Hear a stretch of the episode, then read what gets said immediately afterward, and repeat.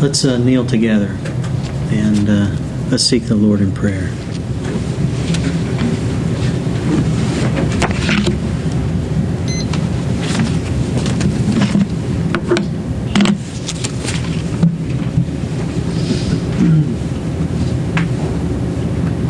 Our Father, which art in heaven, holy is thy name. Father, we come before you and we thank you. We praise you. You've heard the praises here this morning. There's so many, so many reasons to be thankful uh, to Thee. Um, and Lord, we speak from our hearts. We thank you for the undying love that you have for us and that you gave up all heaven so that we may be saved. That's an incredible thought to us. and we're so appreciative. And Father, we thank you for the Sabbath day, for our opportunity to, to meet with you and get a taste of heaven each, each week. We long for the time when Jesus will return and we can all be together for eternity. This world is a bitter place. And Lord, we need your grace each and every moment to overcome. There are so many needs and so many needy, Lord. We need your grace and strength to be your tool in, uh, in helping all those around us. Lord, we praise you for you truly are good. We praise you that, that uh, we can meet here together and that we're meeting here together each week. Uh, I praise you for that. And the opportunities now that we have a presence here, uh, that we can work this mission field and further the kingdom. I praise your name. Uh, Father, I lift up before you those prayer requests this morning. Uh, Susan's brother, he's he's got an aortic aneurysm now. They've discovered, and he's a soul that Jesus died for. Pray that you'll be very near to him and and work through Susan and and uh, help him somehow, Lord. You work miracles to come to know you truly because we wish him to be on that sea of glass with us, along with uh, Susan's mother as well. And we pray for our country. We know what prophecy says, but Lord, hold the winds until all that can be saved are saved. Uh, we think of also Jeanette, whose daughter has been away from you for many years. We pray that you'll continue to influence her through her children and, and through Jeanette and uh, that she may she may come back into the fold and be with Jeanette as she works her mission field in her neighborhood, passing out these great books, the great controversy and steps to Christ, and be with each and every person, every piece of literature that we hand out, Lord. We know an angel goes with them. Work upon their hearts that they may be saved. Um, Tony's mother's back in the hospital. Uh, Lord, you know that situation. We humbly ask that you will be very near to her and the family and uh, heal her uh, enough, at least, Lord, that she can go through with a transplant. Um, encourage her, Lord, to seek Thee. Um, Ted, we've learned his sleep apnea. We pray that you be with him and and uh, may you walk with him and and that's something that he can overcome and be with him in in his externship interview as well.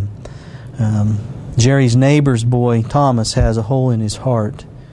And Lord, we know that not only can you heal physical holes in hearts, but spiritual as well. We pray for that. Um, Josiah is in the hospital with pneumonia. Um, his mother is, who needs the employment, has to be with him. So, Lord, please touch him. In the name of Jesus, heal him. And we also pray for Steve's boss who's been diagnosed with cancer. Um, Lord, we we know that you have everyone's best interest at heart, and uh, you can work through this man to reach others. And we pray for our young people and those who are missing. We especially lift up Dylan as as we haven't seen him in a while, and we pray that you will protect him and and let his eyes be opened to the truth and not be deceived by the devil. And Lord, as we look to Jesus here today, as we talk of Jesus, um, may we come to understand your love more fully and wholeheartedly give ourselves to Him. We pray for the forgiveness of our sins. And Lord, be with me as I speak now. May they be your words and not my own. May hearts be ready to hear the truth, and may we share it, always share it with others, as prompted by your Spirit. Lord, we thank you for hearing our prayers and answering them. As we pray in the name of Jesus. Amen.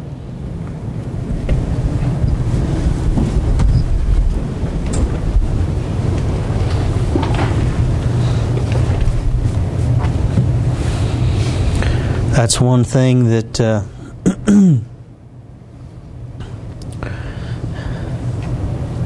was mentioned about the disciples when they uh, were spoken of, and that's how often they were found in prayer. They truly did learn from their master, didn't they? Jesus was very often in prayer. And as Tim uh, has encouraged us, we need to be drawing closer to each other and uh, in communion with the Lord. Uh, not just partaking of the ordinances, but communion with the Lord every moment. We live in a dangerous world. And I'm not just talking about physically dangerous. If I could get the youth to understand and people to understand this conflict is real, it's not a fable. There will be an end. Doesn't take a rocket scientist to see things are changing rapidly.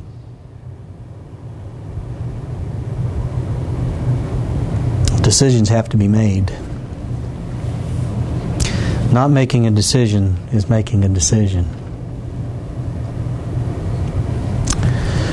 Mark Twain wrote a fictional story about two young boys uh, who are identical in appearance.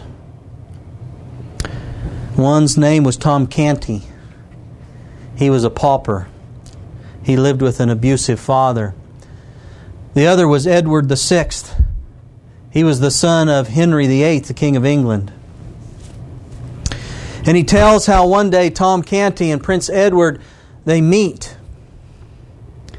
And they're in awe how closely they resemble each other. Virtually twins. And as a jest they switch clothes they experience a role reversal.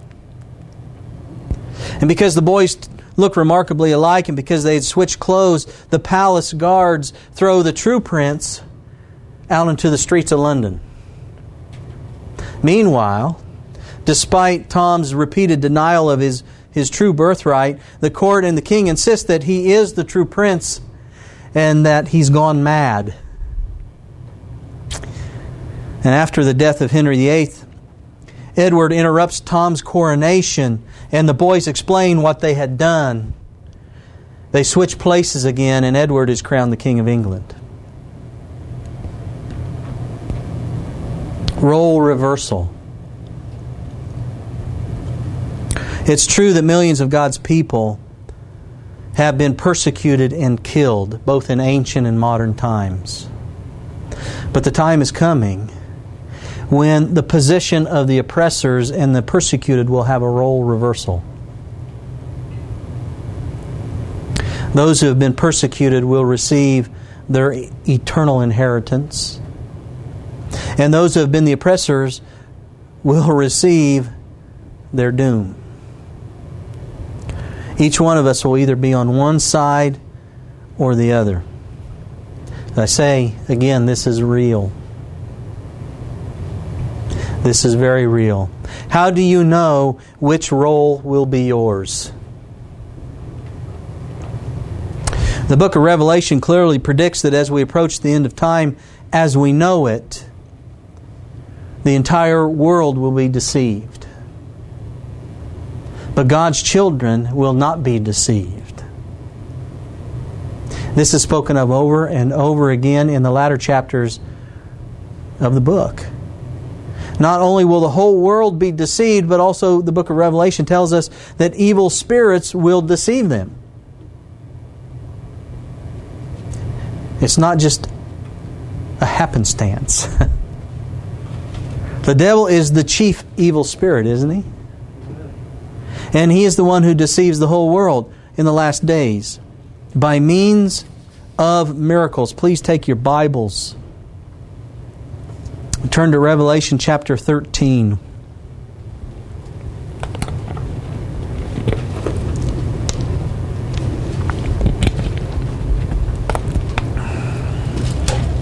Satan has got to get the whole world so engrossed and behind him, he will use anything to do that. And he'll use miracles. Can we trust miracles? God's Word says no. You don't really know the source necessarily. Revelation 13. Isn't Revelation chapter 13 a familiar chapter to us? This is present truth, is it not? In verse 13, and he doeth great what? Wonders, so that he maketh fire come down from heaven on the earth in the sight of men, and deceiveth them that dwell on the earth by the means of those what? Miracles which he had power to do in the sight of the beast, saying to them that dwell on the earth that they should make an image to the beast an image to the beast, which had the wound by a sword and did live. And he had power to give life unto the image of the beast, that the image of the beast should both speak and what? Cause that as many as would not worship. That's the whole issue, isn't it? It would not worship the image of the beast should be killed. What does that tell you? It's a life and death decision, isn't it? Verse 16. And he causeth all. How many does that include? Both small and great, rich and poor, free and bond, to receive a mark in their right hand or in their foreheads, and that no man might buy or sell. You know, Sister Susan brought up a prayer for our country because of what Congress has been doing. All they're doing is fulfilling prophecy. How do you enforce a mark to keep people 250, 60 million people from buying or selling. That's incredible control. And it goes worldwide, beloved.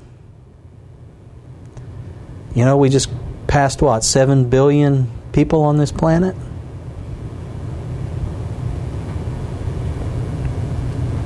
Yes, let's pray for our leaders. Let's praise God that He's holding back the winds to give us more time.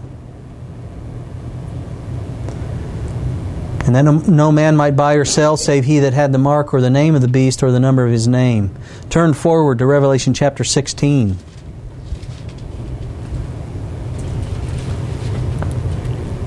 And in particular, verse 13. And I saw three unclean spirits like frogs come out of the mouth of the dragon. Who's the dragon? out of the dragon and out of the mouth of the beast and out of the mouth of the false prophet. For they are the spirits of what? Devils working what? Miracles. You see that? Working miracles, which go forth unto the kings of the earth. Who are the kings of the earth? Aren't they the leaders of the earth? And of the whole world to gather them to the battle of that great day of God Almighty people are also going to be induced here, this is telling us, to build an image to the beast. Isn't that what it said? An image to the beast. They will be commanded to worship this image. What happens if you refuse to worship this image? Who said that? You'll be killed. Now, the devil tries many different ways before it gets to that, doesn't he?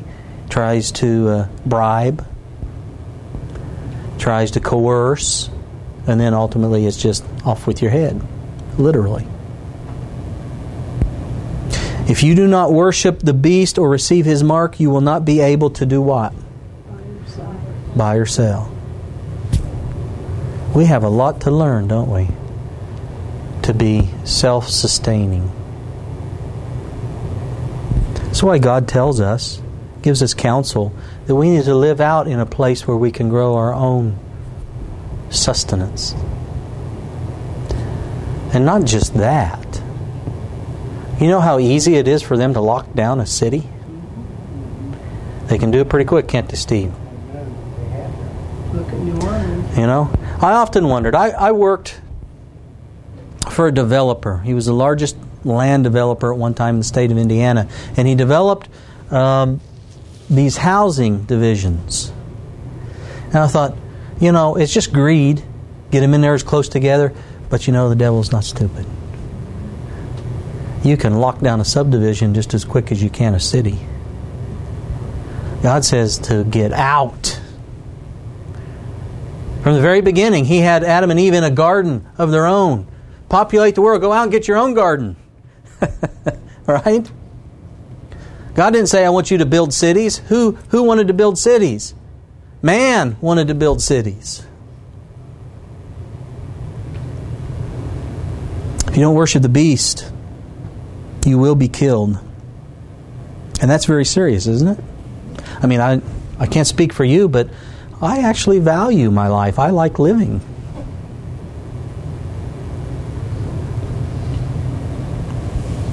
When the powers of this world declare that you must worship God by worshiping the image of the beast, you must remember something. What is one of the characteristics of God's people? They are what?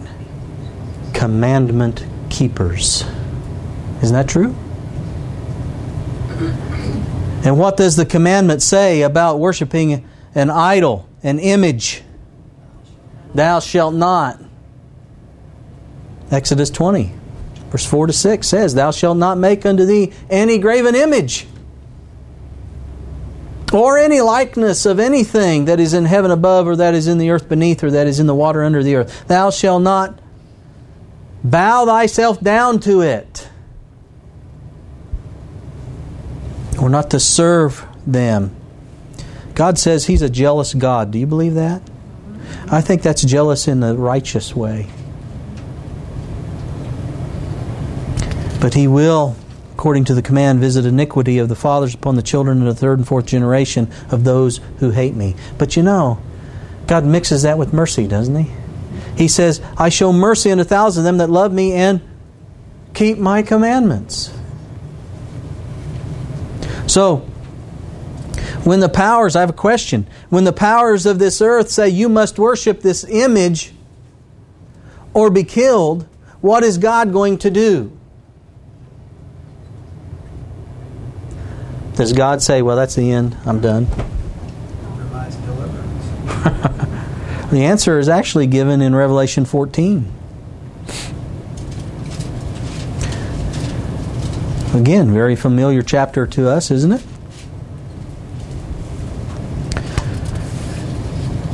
Verses 9 through 12. And the third angel followed them, saying with a loud voice, If any man worship the beast in his image and receive his mark in his forehead or in his hand, the same shall do what? Drink of the wine of the wrath of God, which is poured out without mixture into the cup of his indignation. And he shall be tormented with fire and brimstone in the presence of the holy angels and in the presence of the Lamb. Who's the Lamb? Jesus. Isn't that Jesus? And the smoke of their torment ascendeth up forever and ever, and they have no rest day nor night, who worship the beast in his image, and whosoever receiveth the mark of his name. But there's a distinction. Here is the patience of the saints. There's that patience that we pray for, Tim. A steadfast endurance, friends, that doesn't come naturally. Here are they that do what? Keep the commandments of God and the faith of Jesus. Why is that there? Why do you think that that was placed right there at the end of telling us all about the mark of the beast and their, what's going to happen to them? It's an encouragement. It's it tells us that God's people will not bow down. Huh? There's a remnant. There's a remnant. Absolutely. But I want you to notice that God says if you worship the beast in his image and receive his mark, you're going to receive his wrath. And it says without mixture. That means it is undiluted. That means no mercy. Now, that wasn't just arbitrary. That's not because God is a tyrant or dictator. That's because you cut off the communication to Him. You no longer want Him. And after time, God grants your wish.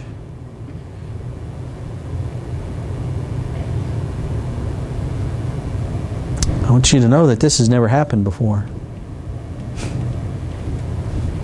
It's never happened before. All the judgments of God in this world up to this present time have been mingled with mercy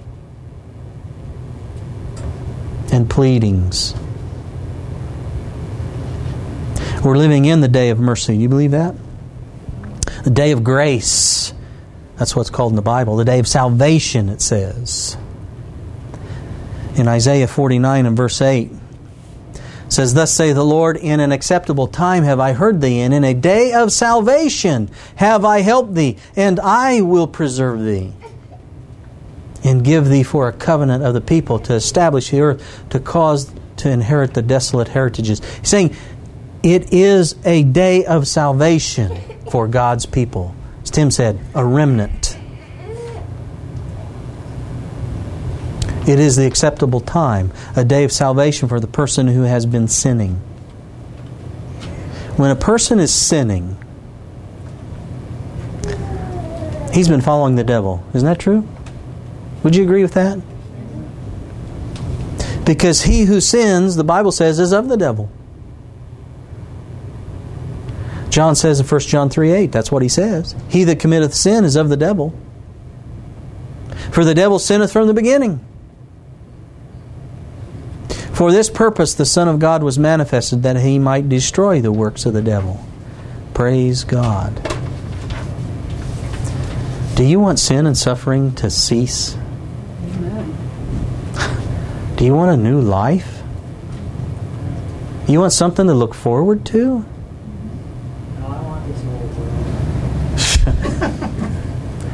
You know, sometimes we say we say we want it to end, we want a new life with our lips. During this time, a person who's been living in sin, who's been following the devil, can decide to repent. During this time, they can decide to turn around, to be converted. They can decide to follow Jesus as their Lord and Savior. During this time, if we follow Jesus, what's that mean? Does that mean we walk as He walks? Jesus lived a holy life, didn't He? So, what are we to live? If we're following Him, we're to live a holy life, aren't we? We're to learn to live the way He lived, friends, in this time. We're living in the day of grace, but that day of grace is not going to last forever. And don't listen to other ministers who say there's a second chance. This is our second chance. And when this ends, it ends. It's done. We're living in a day of grace. This is from a Review and Herald article entitled A Time of Trouble. September 17th, 1901. Oh, by the way, in your bulletins today, all the references I'm using are included. I see Susan there writing down the notes and stuff, you know, and I thought, oh, I may save her a little bit of hand cramping here. There should be a, Roland had included an insert of all the scriptures and references that I have. But this is from an article, A Time of Trouble, September 17th, 1901. God bears long with the rebellion and apostasy of his subjects. Even when his mercy is despised and his love scorned and derided, he bears with men until the last resource for leading them to repentance is exhausted. Does that sound like God gives up? But there are limits to his forbearance. From those who to the end continue in obstinate rebellion, he removes his protecting care. Providence will no longer shield them from Satan's power. They will have sinned away their day of grace. I don't know, friends, but that just gives me a chill when I read it. Because I don't want to send away my day of grace. When the world rejects the third angel's message, as stated, we just read it, didn't we? Revelation 14. The day of grace will come to an end. And God's wrath will be poured out. And make no mistake, guys.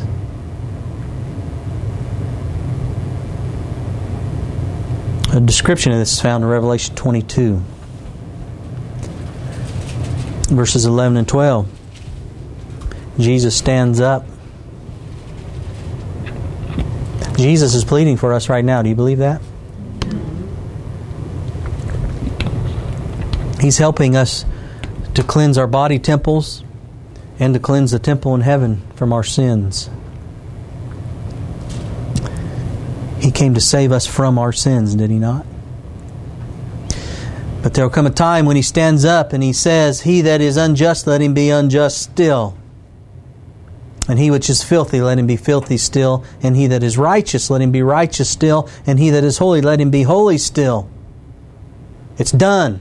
You're sealed in your, your way. You've made your choice. That's it. And he says, And behold, I come quickly, and my reward is with me to give every man according as his work shall be. Either righteous works, right? Unrighteous works. There's a judgment, isn't there? I am the Alpha and Omega, the beginning and the end, the first and the last. The time is coming sooner rather than later. don't get me wrong, I praise God for that. the time is coming when you won't be able to turn around on your pathway. You won't be able to forsake your life of, of sin and follow the Lord Jesus. Whatever condition you're in, you're going to stay that way.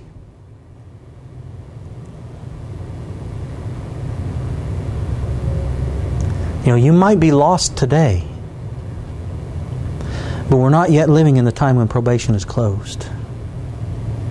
So you still have an opportunity to turn around. Praise God.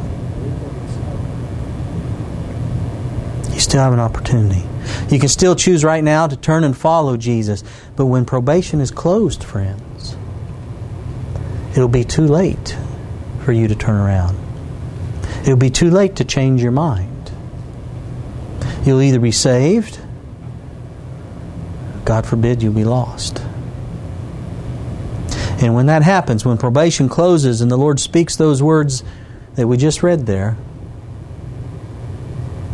then we'll begin what the Bible calls the day of His wrath. Did you raise your hand? Yes. For for those that know the truth, when they decide what day of the week they're going to keep, that's when their probation closes. we still live in a day of grace.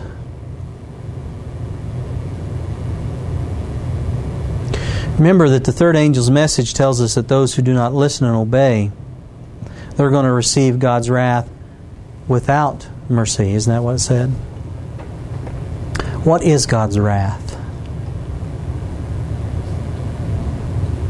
Huh? Something I don't ever want to see. Yes, amen. Amen. I don't want to see it either. Revelation 15 verse 1 tells us.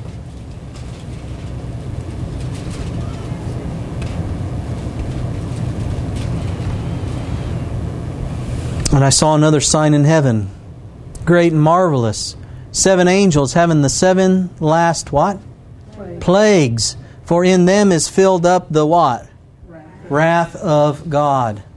If you reject the third angel's message, you will receive the wrath of God, and it is contained in the seven last plagues. This is why the warning is to come out of Babylon. Come out. If you do not come out, you will partake of the plagues. The plagues are meant for Babylon. Jesus said, Hell was made for the devil and his angels. It wasn't initially made for man. But we were created free moral agents. And as hard, I mean, you know, as hard as it is, for us to see those who we love spurn God, imagine how God feels about it. He gave all heaven in Jesus Christ to save us. And when they spurn his son, That gift, how do you think he feels about it?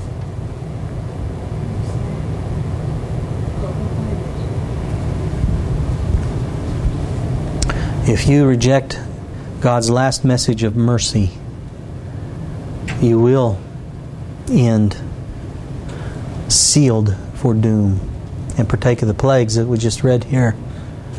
From Christian Experience and Teachings, page 187. Already a few drops of God's wrath have fallen upon the earth. But when the seven last plagues shall be poured out without mixture into the cup of his indignation, then it will be forever too late to repent and find shelter. No atoning blood will then wash away the stains of sin.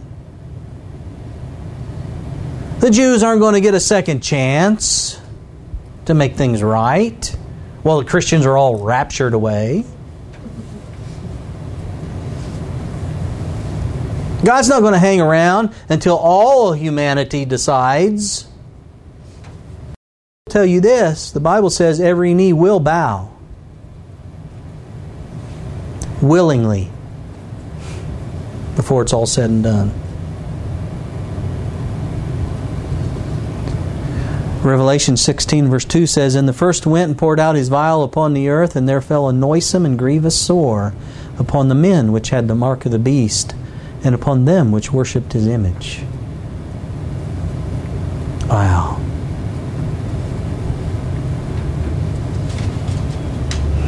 You know, you read the book of Job, and I just shudder. mm. Kind of a gives us kind of an idea of this, doesn't it? You read about what Job went through there with his sores. I can't imagine it, friends. Those who reject the three angels' messages do not just receive the first plague, they receive the second, the third, the fourth, the fifth, the sixth. And when the seventh plague is poured out, life in this world as we know it comes to an end. You know, we go through life and, and things happen and, and things change, don't they? Things that we may never thought would change, change. and it's just a part of our experience. God can use those to to prepare us in certain ways, can't He? We all have lost loved ones, and the, the change is just dramatic. And it's a change. You know, things are changing. you get to a point, I mean, uh, uh, every one of us have done it. We've said, I remember when such and such and such and such. You know, when I was young, we used to go on Sunday drives. You know, and I would hear my dad say, "Yeah, I remember when that was just a, a you know, a cornfield. There's a housing addition there now, or there's streets and buildings." And I always thought, why do I care? I'm a little kid.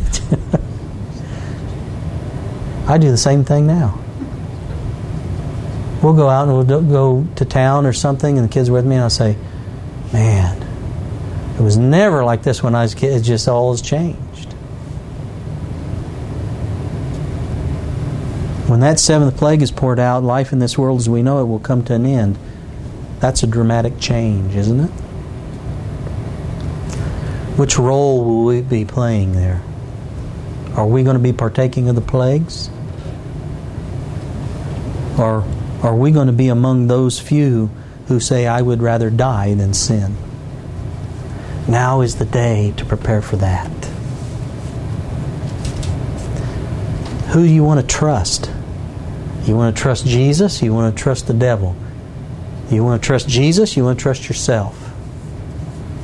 Because if you know what's coming, you think you're going to make it through yourself?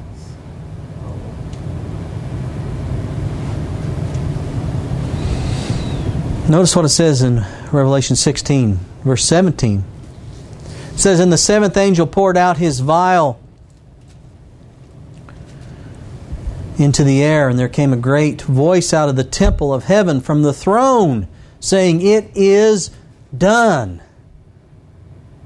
And there were voices and thunders and lightnings, and there was a great earthquake, such as was not since men were upon the earth. So mighty an earthquake and so great.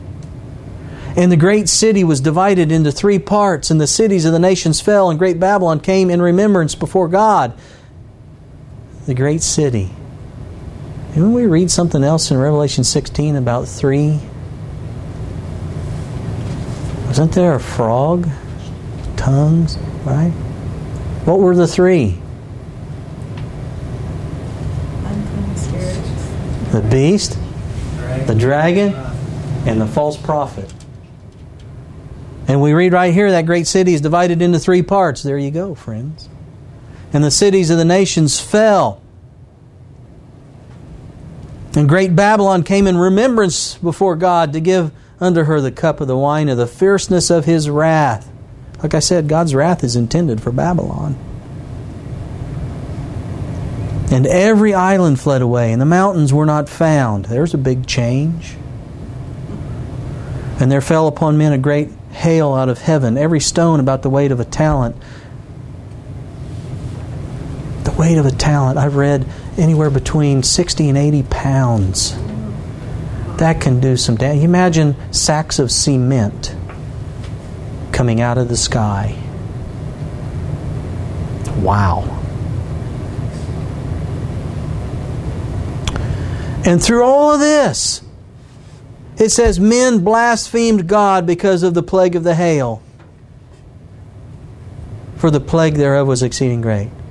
Through all the things that God has shown that they could have been in part of the remnant, they still blaspheme God, curse God. Then the second coming of Jesus occurs. The day and the hour for the coming of Jesus is announced from heaven. That's what it's talking about. From the throne, when it says. Voice out of the temple of heaven, from the throne. Notice the description from the book The Great Controversy, page 640. The voice of God is heard from heaven, declaring the day and hour of Jesus' coming and delivering the everlasting covenant to his people like peals of loudest thunder, his words roll through the earth. The Israel of God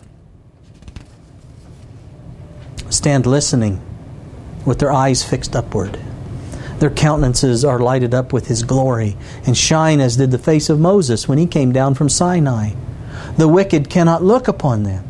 And when the blessing is pronounced on those who have honored God by keeping his Sabbath holy, there is a mighty shout of victory. When Jesus comes, what's the Bible tells us? When Jesus comes, everybody's going to see him, right? Every eye will see him.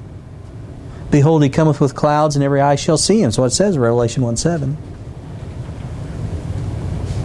Every eye. I don't know how that's going to happen, friends. I just believe it.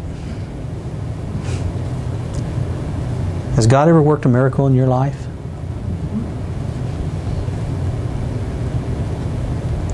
Now, I know you can't trust miracles, but when you know that the miracle came from God, doesn't that endear you to Him even more? I trust God. When you get to a point you understand, you've had an experience that God has your best interest at heart, you're closer to giving everything to Him. You're closer to that point where you, you would rather die than sin against him and nail Jesus on that cross again. Now's the time to be learning about him. Remember that Jesus had said to his disciples before he left, it's found in John 14, he said, In my Father's house are many mansions. If it were not so, I would have told you. Jesus wasn't a liar, was he? I go to prepare a place for you, and if I go and prepare a place for you, what's going to happen? I'm going to come again and receive you to myself, and where I am, there ye may be, may be also. Do you want to be with Jesus? Do you realize that He's preparing a place for you individually? He knows you better than you know yourself. And He's not just making a shack, He's making something that is going to be fantastic just for you. He loves you that much. And what's He asking in return? You know, He doesn't say overcome on your own. He says, I will be with you always.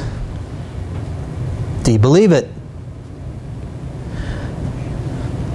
The apostle Paul described this wonderful event in 1 Thessalonians 4:16. I've used it at funerals before.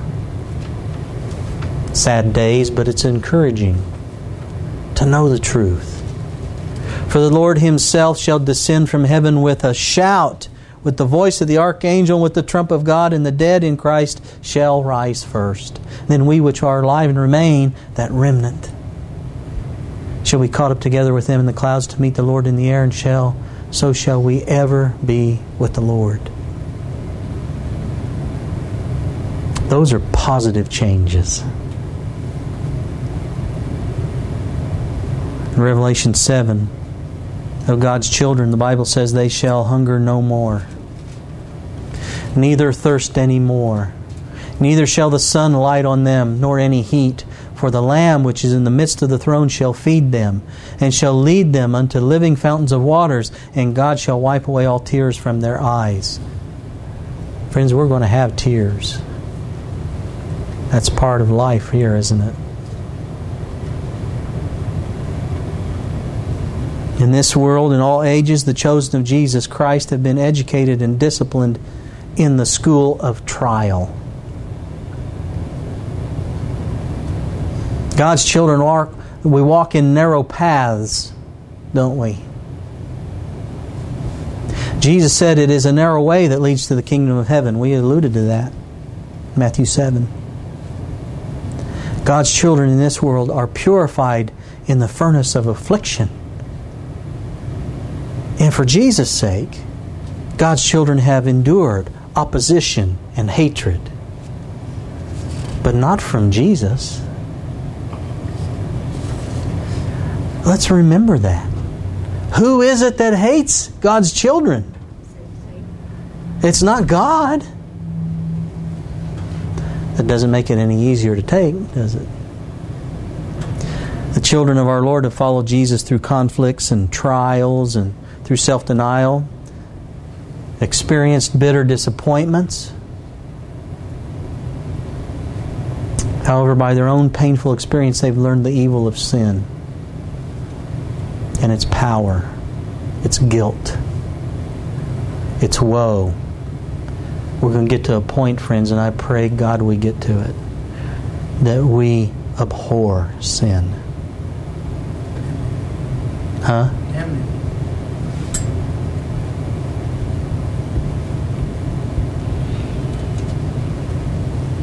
a sense of the infinite sacrifice that the God of heaven made to cure sin I believe is going to keep us humble forever. And it's going to fill our hearts with gratitude and praise for the one who offered his life on Calvary's cross to save us from sin and death. You see, if we are partakers of Christ's sufferings here, we're going to partake of his glory in the future the heirs of God, when Jesus comes in the clouds of heaven, will come from dungeons and caves and mountains and deserts, from the caverns of the sea. In this world, as Paul says in Hebrews 11, they were destitute, afflicted, tormented because they followed Jesus. It was God who said to the serpent, I will put enmity between thee and the woman, and between thy seed and her seed. But that's going to come to an end someday.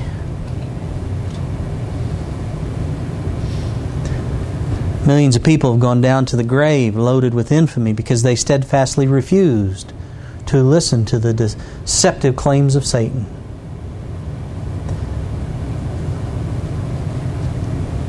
Those claims that had taken the world captive. Jesus was judged with the criminals, wasn't he? It's not going to be any different with his people. But the Bible says God himself is judge. And friends, that's something to be thankful for. You know, we need to understand the judgment. The judgment isn't God going through seeing who will not be in, you know, going to heaven. He's trying to get us to heaven. That's what the judgment is. Satan likes to spin it, put the negative on it, get us thinking in negative terms. God gave up all heaven so we could be saved. My goodness, friends. What does that tell you? What kind of God is that? Is he trying to keep you out?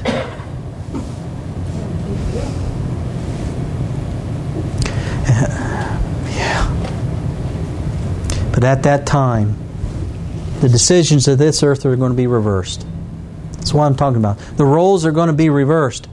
And praise the Lord for that. The Bible tells us that the rebuke of his people, he, he will take away. Isaiah 25, verse 8, our scripture reading for today. He will swallow up death in victory.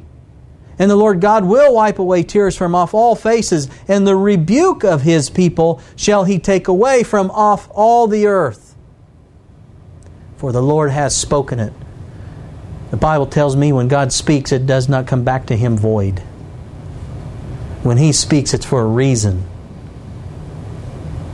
You know, when the Bible says the Lord has spoken it, you can take that to the bank. Isaiah 62 12 says, And they shall call them the holy people, the redeemed of the Lord, and thou shalt be called sought out, a city not forsaken. Praise God. Isaiah 61 3 To appoint unto them that mourn in Zion, to give unto them beauty for ashes, the oil of joy for mourning, the garment of praise for the spirit of heaviness, that they might be called trees of righteousness, the planting of the Lord, that he might be glorified. No longer will God's children be feeble, afflicted, scattered, oppressed, and tormented. You know, we can hasten that day. From now on, the Bible says they will always be with the Lord. From that day on, they'll stand before the throne of God clad in richer garments than anyone this world has ever worn. They will have crowns that are more glorious than any monarch in this world wears. Not because we see it that way, but because God does. The days of pain and weeping will be forever ended. The King of glory will have wiped away every tear from every face. We read it. Every cause of grief will be removed. They will have palm branches and pour forth a song of praise. In fact, the song of praise they will sing is recorded in the Bible. Revelation 7, verse 10 says, And and they cried with a loud voice, saying, Salvation to our God which sitteth upon the throne and unto the Lamb. Saying, Amen. Blessing and glory and wisdom and thanksgiving and honor and power and might be unto our God forever and ever. Friends, we have the Sabbath to get a taste of this.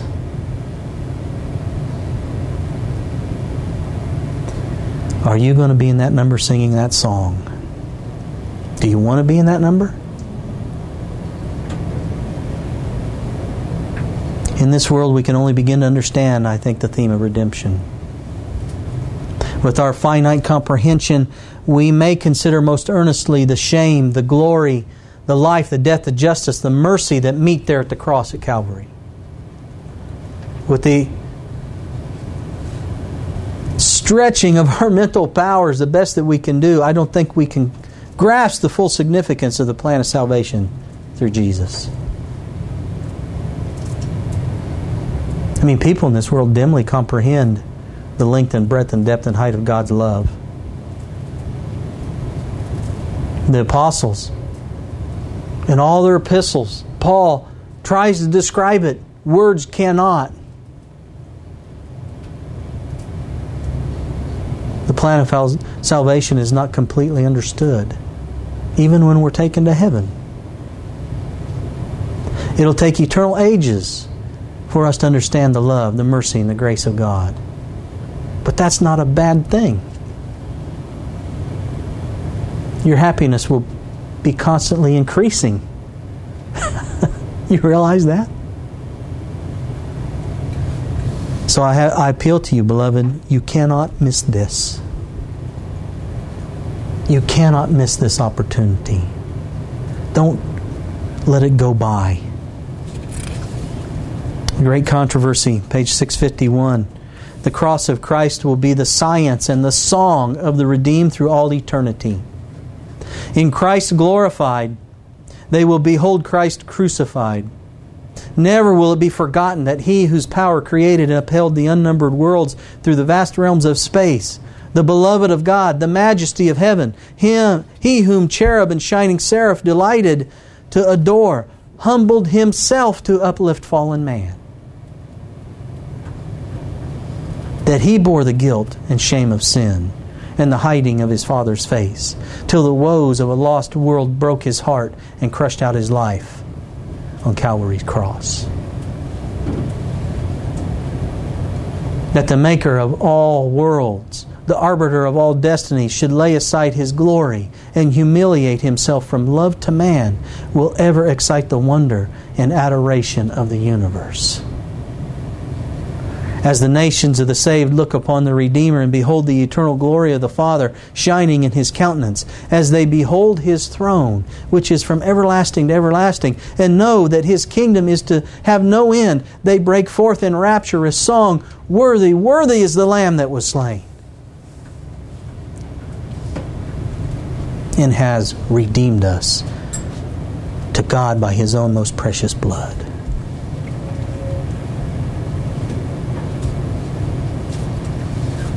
The Bible asks, What do you imagine against the Lord? He will make an utter end. Affliction shall not rise up the second time. The plan of salvation will work a permanent cure, friends, to the rebellion and disobedience of sin. As the nations of the saved looked upon the Redeemer and see the eternal glory of the Father in his countenance, they behold the throne and they sing for joy. Pastor Brooks always said, I don't care where God places me there, I just want to be there.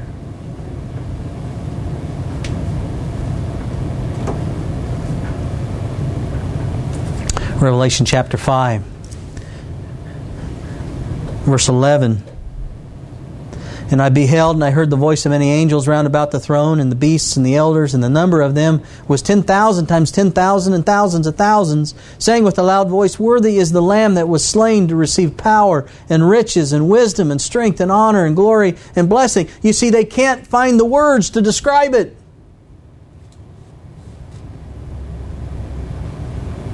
I want to have that experience where I can't find the words to describe it, but yet every fiber of my being sings songs of praise in one accord with all the redeemed. My voice is scratchy here, it'll be perfect there.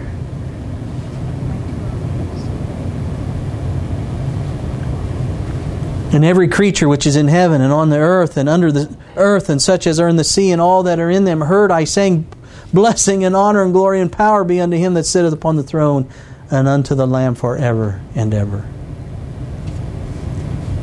You know, the mystery of the cross explains all other mysteries. When we look at that light that streams from Calvary, then the attributes of God that used to fill us with fear and awe begin to appear beautiful and attractive. It's a role reversal, friends because we see that mercy and tenderness and parental love blend with holiness and justice and power. While we behold the majesty of God upon his throne, high and lifted up, we will see in his character and comprehend, I believe, as never before, the significance of the term our Father. It's going to be seen in the future that God the Father, the one who is infinite in wisdom, could devise no plan for the salvation of fallen man except the sacrifice of his Son. And the compensation for this sacrifice is the joy of filling the earth with ransomed beings that are holy and happy and immortal. Don't ever think that you're not worth anything. You're worth all heaven.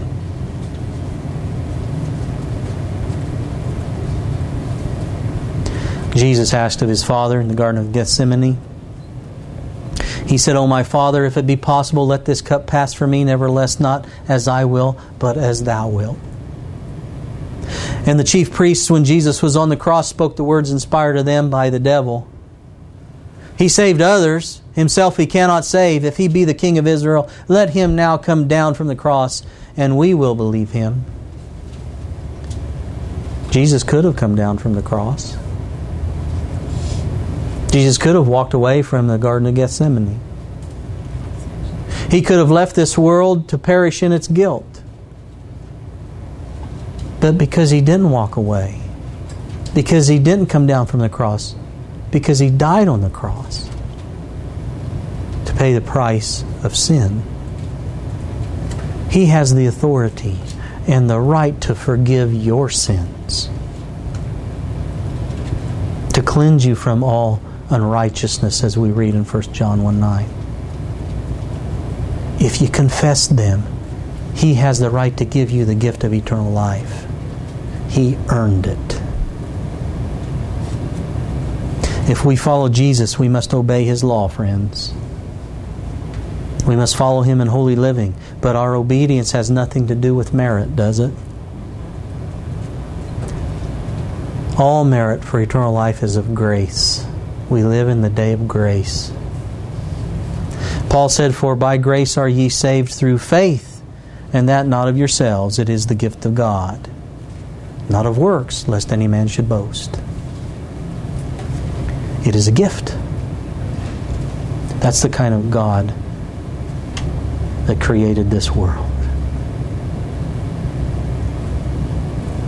But it's a gift that can only be given to those who are fit to receive it. There are going to be some wonderful consequences of the Savior's conflict with powers of darkness. It's going to be joy to the redeemed through all eternity. The big question is are you going to participate in this great salvation? Is this the role for you? I don't think we comprehend what it means because we don't live very long compared to eternity. How many people do you know who are over 100 years old? See what I'm saying? We don't live very long in this world. Three score and ten, maybe another ten, Brother Prinz would tell me. But if you're saved, if you're redeemed, if you're taken to the Father's house, you're going to be given a life that measures with the life of God. Have you ever thought of that in that way? You will be alive not just a hundred years from now, friend, not just a thousand years from now, not 10,000 years from now. You're going to have a life that never ends. And don't measure that by the life you live here. Can you comprehend a gift like that? If you were given life that will last forever, that would have more value than you could write down or compute. It is of infinite value. So don't think that you're not worth anything. You're worth all heaven. That's what's been paid for you. The value of your soul is so great that our Father in heaven saw fit to send His Son to this world to pay a price for your sins that you could be restored and redeemed.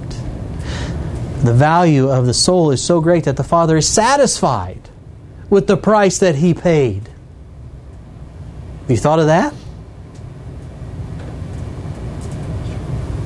That's an incredible thought. Not only is the Father satisfied with the price that is paid, but Jesus Christ, who died on the cross for your sins, will also be satisfied with the price that He paid.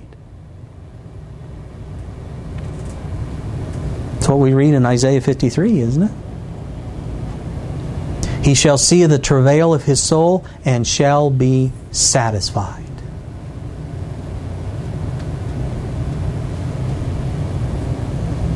It says, By his knowledge shall my righteous servant justify many, for he shall bear their iniquities.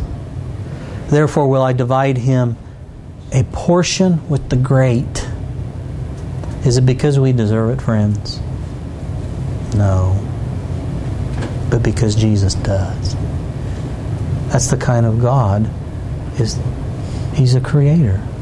That's the kind of God that is the true God. That's the God of the Bible. And he shall divide the spoil with the strong, because he hath poured out his soul unto death. And he was numbered with the transgressors, and he bare the sin of many, and made intercession for the transgressors. Jesus will be satisfied. Wants to return for you and give you eternal life. The question is, will you let him do it? Will you choose to be his disciple, to follow him today? Will you be obedient? Will you live a holy life? Roles will be reversed when probation closes, beloved. Which role will be yours? I hope and pray that is the role that Jesus has chosen for you. Let's bow our heads. Father in heaven, we thank you so very, very much for Jesus, for your love, for your untiring care for us. Father, we are not, in our own eyes, we're not worth it. May we get a glimpse of what the cross truly means. Father, we pray that you forgive us and accept us, receive us, change us, so that we may be among that redeemed. May you fill us with so much love that we are constrained to share the truth of Jesus with all. Lord, I pray for these dear people and myself that you will have us prepared, that we will abhor sin, so much so that we would rather die. Prepare us for that. May we be found worthy when you return. May that be our role. We humbly ask in Jesus' name. Amen.